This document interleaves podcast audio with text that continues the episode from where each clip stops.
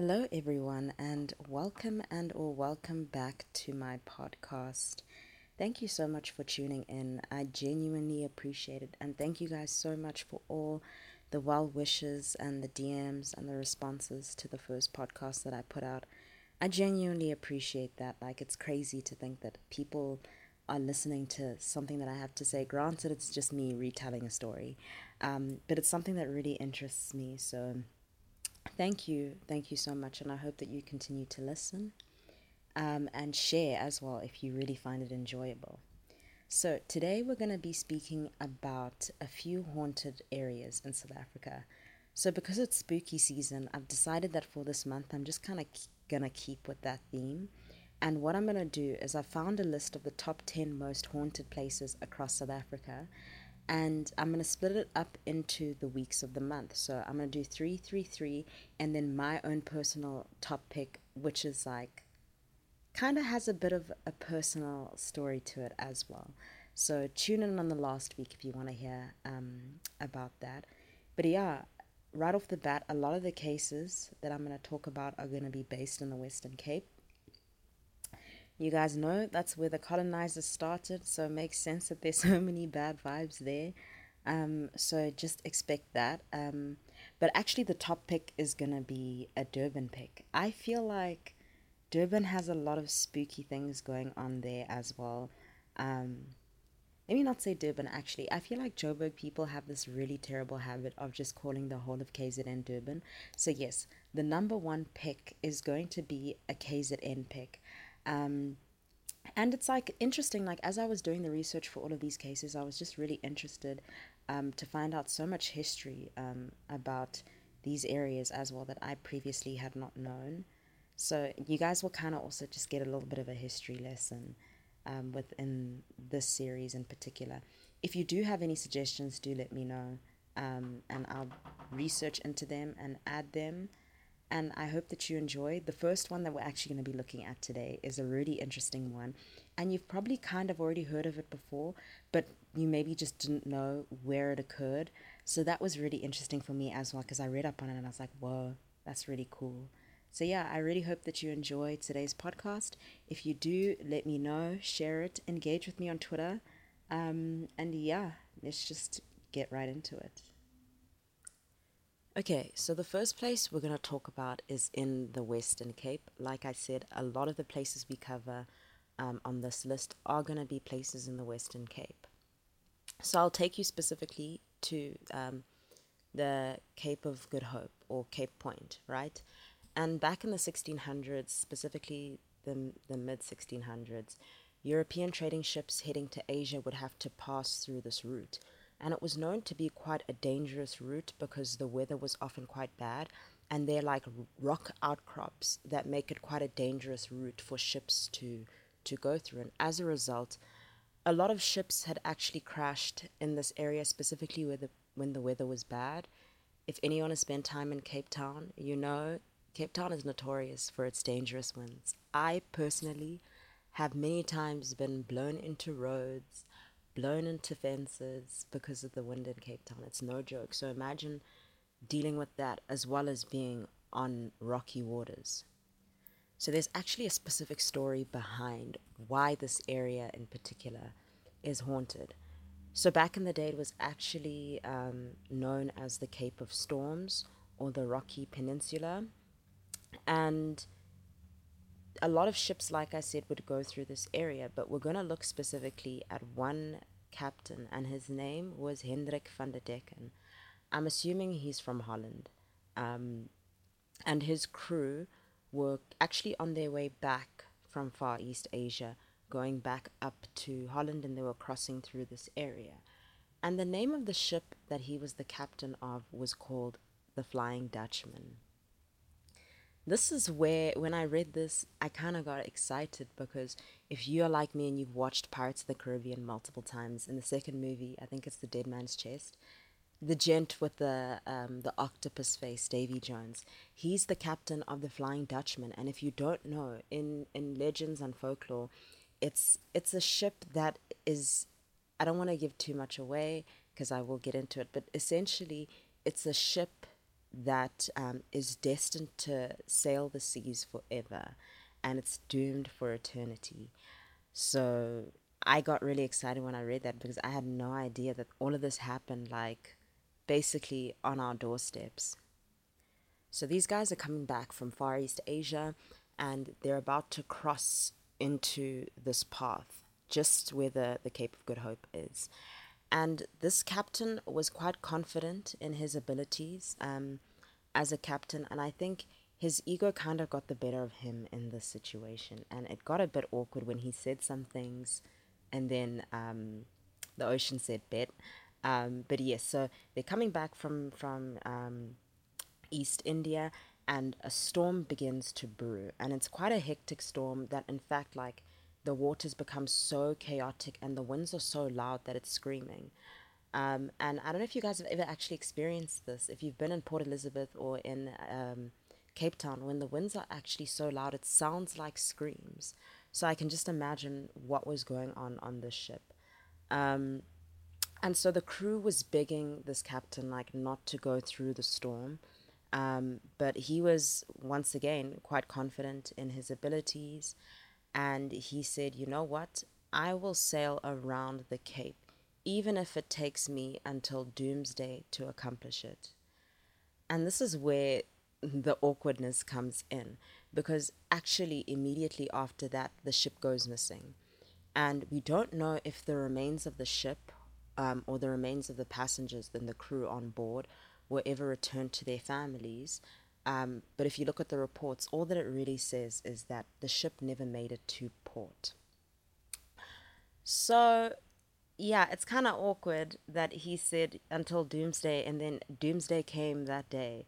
Um, I, I feel really bad for the people who are on board, but at the same time, it's like, mm, and apparently this this captain Hendrik van der Decken was one of the first who were um, who actually wanted to had the idea to settle and displaced people um, in who were settled already, well, people who are native to the land in South Africa. So I don't know. I, a lot of mixed opinions uh, about about this case. But anyways, moving forward. Like I said, this was not the first ship to ever um, not make it to port after going through the Cape of Good Hope. So what makes this so legendary is the events that actually happen after, you know, the ship goes missing. So, you know, at every port there'll be a lighthouse or, or whatever. And at the Cape of Good Hope, there have been numerous reports of sightings of the Flying Dutchman, right? And it seems like this ship is trying to find safe harbor during a terrible storm. So people always have these sightings during terrible storms, which is also just like something that, you know, pokes holes in the credibility a bit because if you're seeing it during a storm, you know, it might just be your eyes. And there actually are some scientific um, explanations, kind of like a mirage effect, but um, sorry, kind of like a mirage effect, but like on the ocean where people see the ship.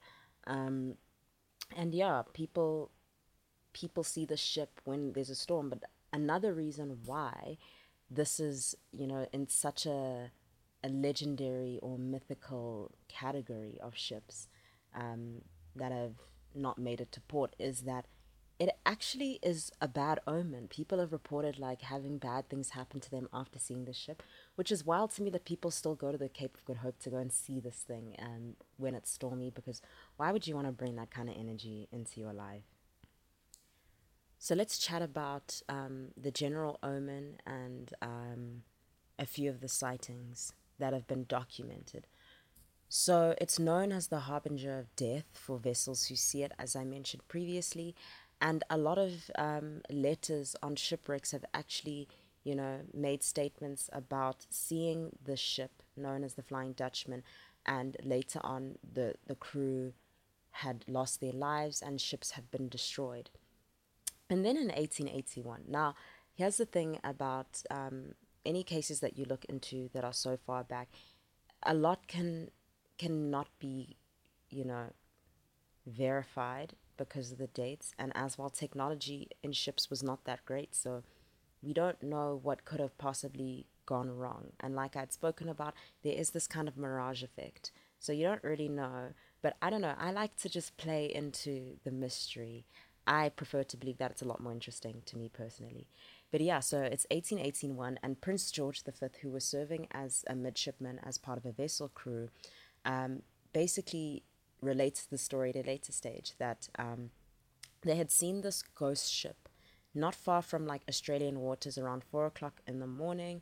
I'm not really sure what the weather conditions were like, um, but they all just kind of got a bad vibe about it.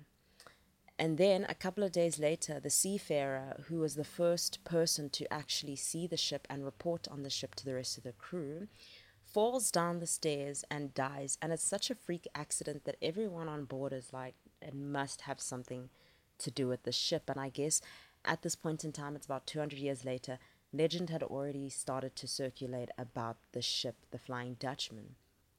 And in all of the cases about seeing the ship, it's always the same kind of theme. It's like you don't see anything, and then the ship kind of just pops out of nowhere at full sail. And some some reports um, even state that you know these ships have almost collided with the Flying Dutchman, and just at the point of collision, the ship disappears, which is crazy because if you go back and you watch in Pirates of the Caribbean, the cine- cinematography is stunning in there. You guys should watch Pirates of the Caribbean. I I think you guys should if you haven't already.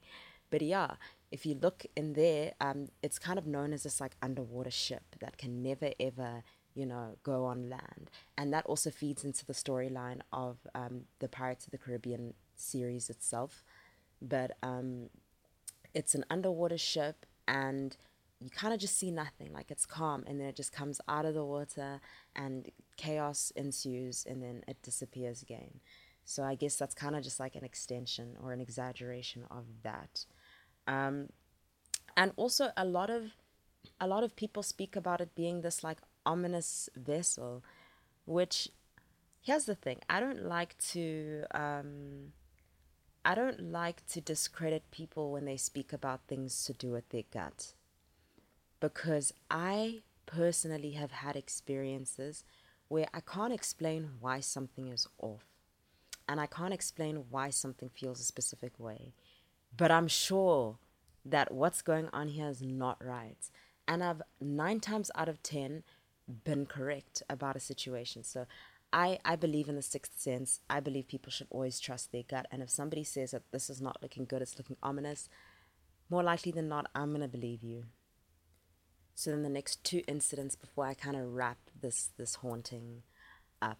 Um, the second one was in um, 1835, so actually just right before this Prince George one.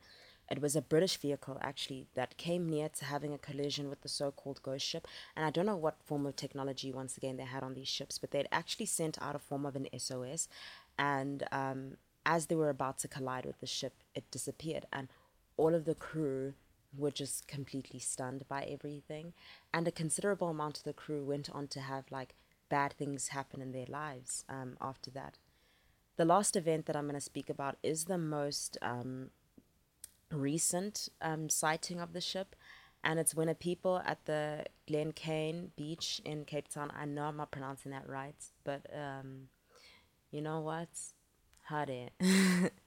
so they reported seeing this vessel sailing towards shore under full sail before disappearing soon, right?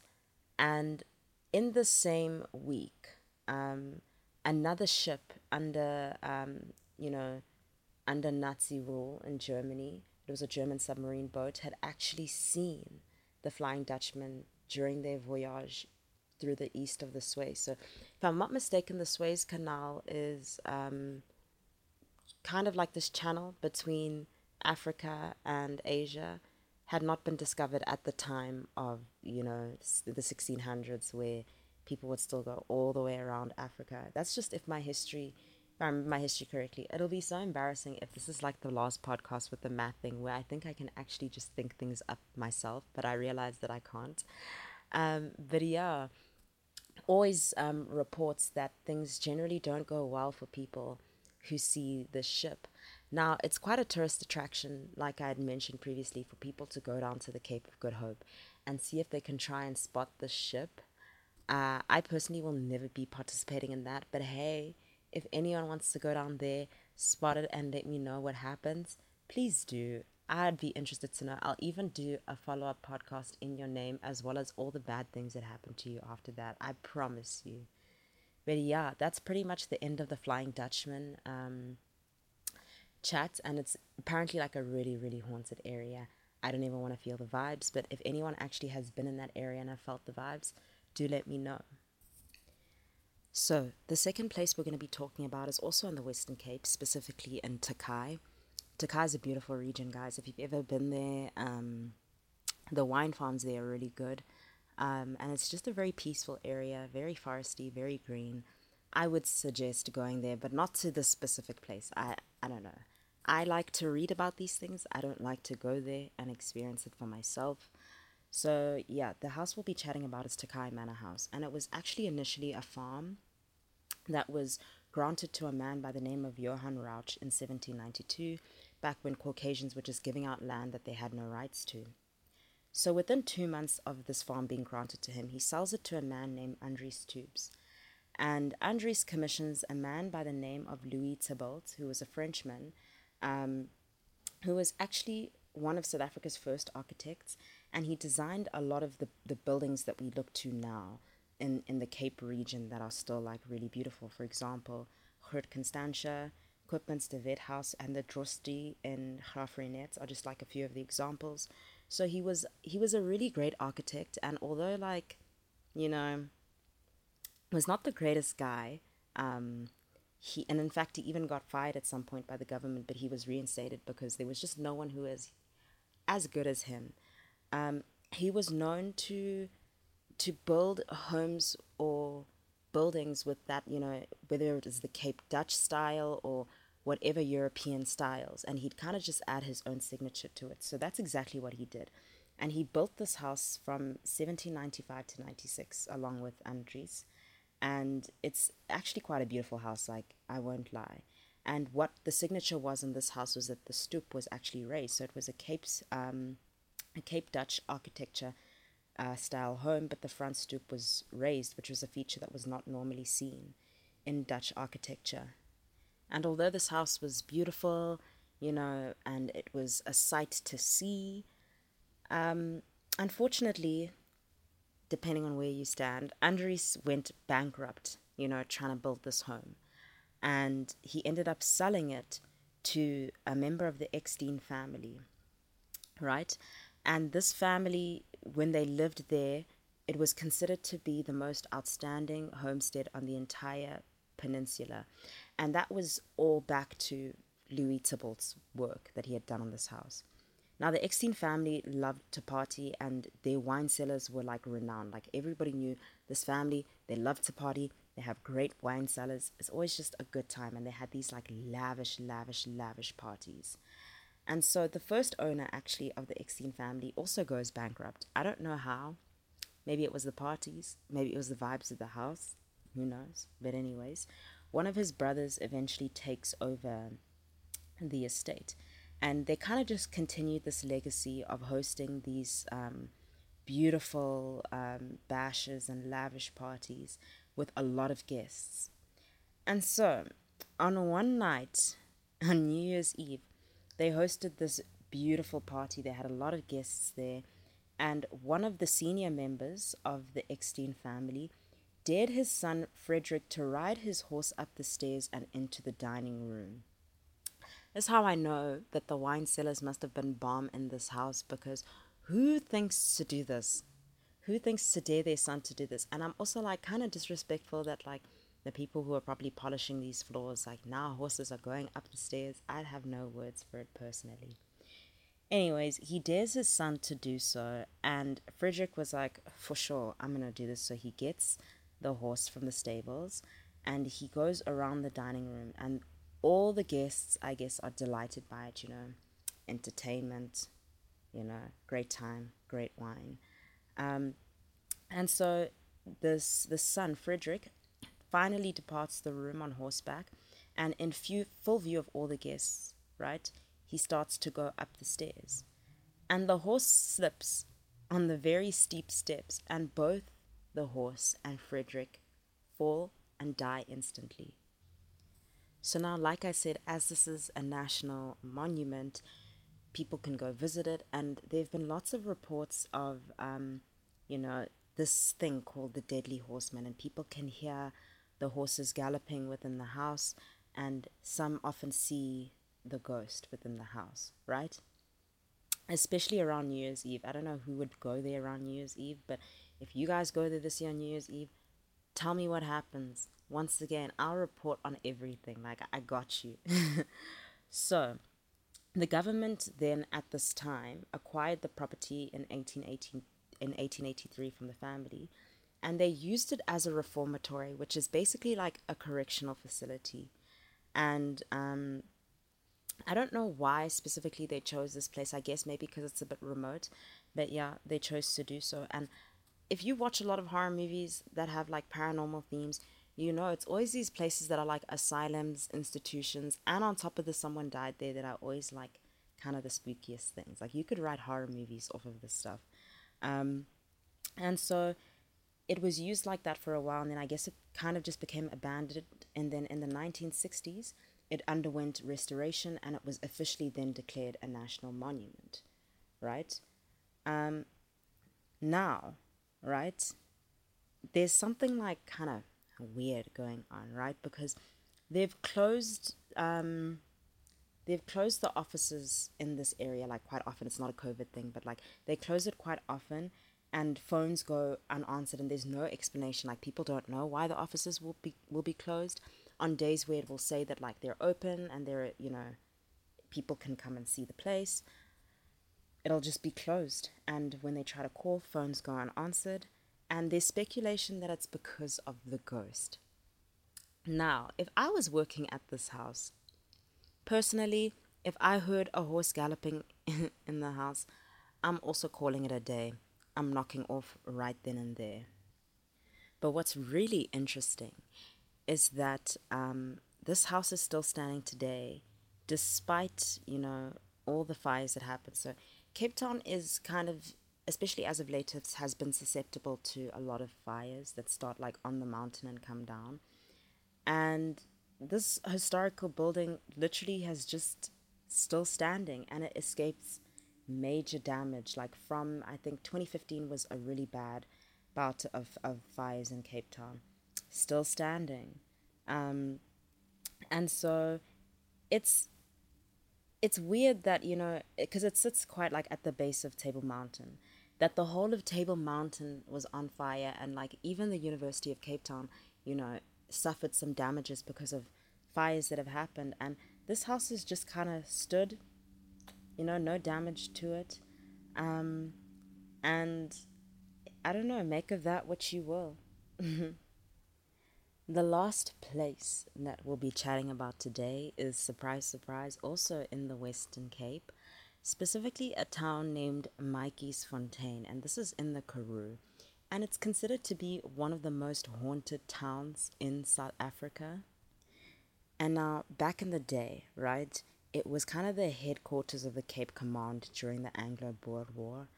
And yeah, it was also it was also a venue for a lot of controversial war crimes hearings. So a lot of history there. Um, but yeah, the specific place that we're going to be talking about is the Lord Milner Hotel. Now, let's chat about Lord Milner because I've had beef with Lord Milner since about grade 10. Like, genuinely, I've had beef with that man since grade 10. So, the reason why I've had beef with this guy is because you know how, like, in high school or actually in junior school as well, you have like your houses and it'll either be like red, green, yellow, and blue. I forgot my primary colors. I don't know why. but um, and you'll name them different things. So ours were named. I'm not gonna say my school, but ours were named after shady Caucasian men, and it was just so weird to me that like these houses that we were in were kind of like paying homage to these really terrible men. And I was in Milner House, hated it, but um, yeah, so this Milner gent was actually born in Germany and then he came over to South Africa and he was one of those people who was just a diehard for like the British Empire and British rule. And so he was a really devoted servant to the power of, you know, the British Empire. He believed like um, that the British were superior to every other race, and this like included other Caucasians. So they believed that they were far superior than the Boers. I don't know if that's politi- politically correct, but the Afrikaners here in South Africa, and if you know who that sounds like, Cecil John Rhodes. Um, so anyone with that kind of thinking is just incredibly, incredibly problematic. And basically, this guy just played a really huge role in the Anglo Boer War. Um, he obviously rose through the ranks by just not being a very great guy. Very problematic, very, very, very, very racist. And just your, you know, your normal colonialist in this time. So the fact that this hotel is still named after him and is still standing, already bad vibe central. Bad, bad, bad vibe central. Okay, but back to the story. So now we are at Lord Milner Hotel in the Karoo, right? And there are some ghosts that apparently just live up in this hotel. And everyone in the area, as well as the hotel staff, know about these ghosts. And they're apparently quite friendly ghosts. I don't know what that means. Personally, not trying to find out whether a ghost is friendly or not. I'm just going to avoid it in general. But once again, if you guys want to go there and report back to me, let me know. So the a lot of tourists become familiar with two ghosts in particular, Lucy and Kate, right? So um, Lucy is apparently a little girl right? And apparently she's this friendly little girl and she just never checks out of her room in the first floor. And um, there are a lot of voices that also can be heard from time to time in the dead of night. And sometimes there'll be some like loud quarrels or like bickering or shattering of windows and things like that. And the way they is just listed on these websites, like it's such a normal thing, like it's really okay when it's not. Um, yeah, and the guests will hear these things and obviously go and investigate and there'll be nothing and no one there. There'll be no glass, there'll be no nothing. And I guess the hotel staff will just let them know, like, no, that's probably that's probably Lucy. But yeah, Lucy is a little girl. No one really knows um, how how she died. Um, but I guess they just decided to name her. For all we know, this girl could be a grown woman doing whatever some ghost. I don't know. I don't play around with things I can't see. so that's the first that's the first ghost I'm going to tell you about. So now there's a bit more information about this ghost Kate, right? Because we know a bit about her when she was alive and who she is assumed to be, right?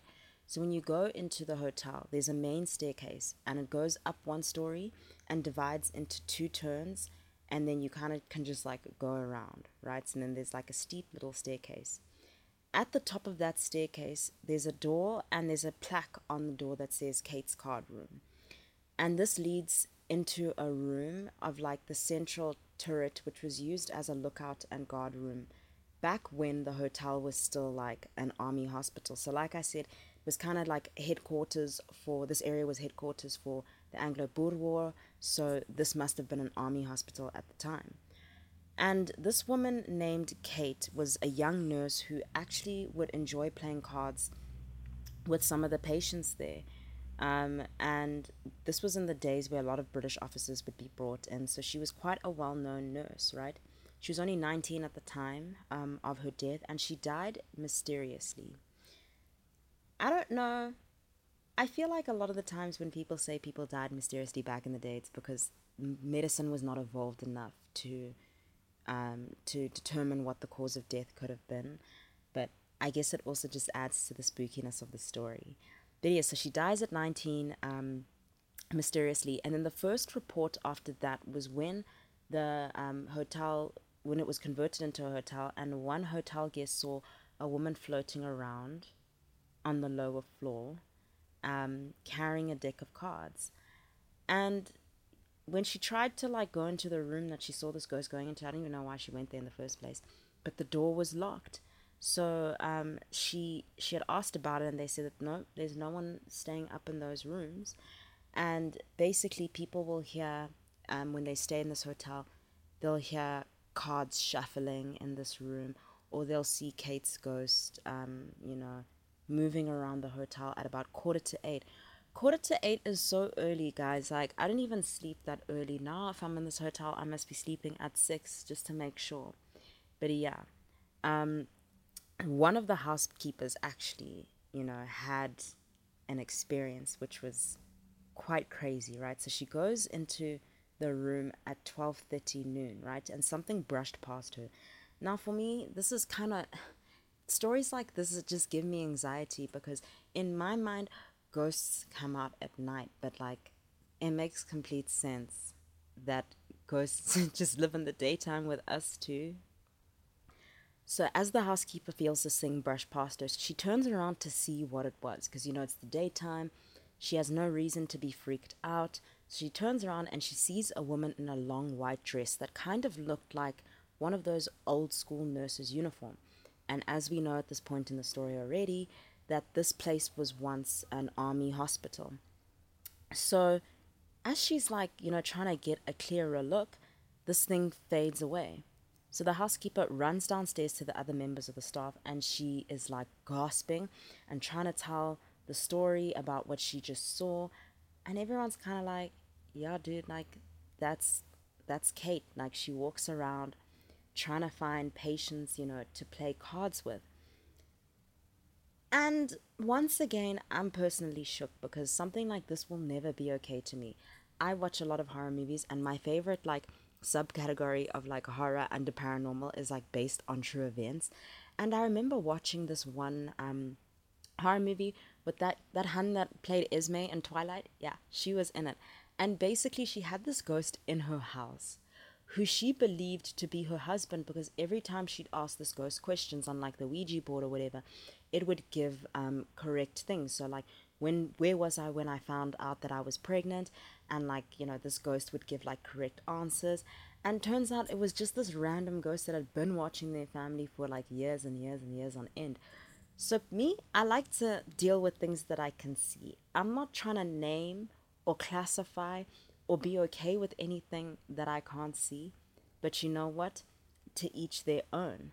What's so interesting though about this story in particular is because this housekeeper actually like doesn't really believe in she didn't really believe in ghosts.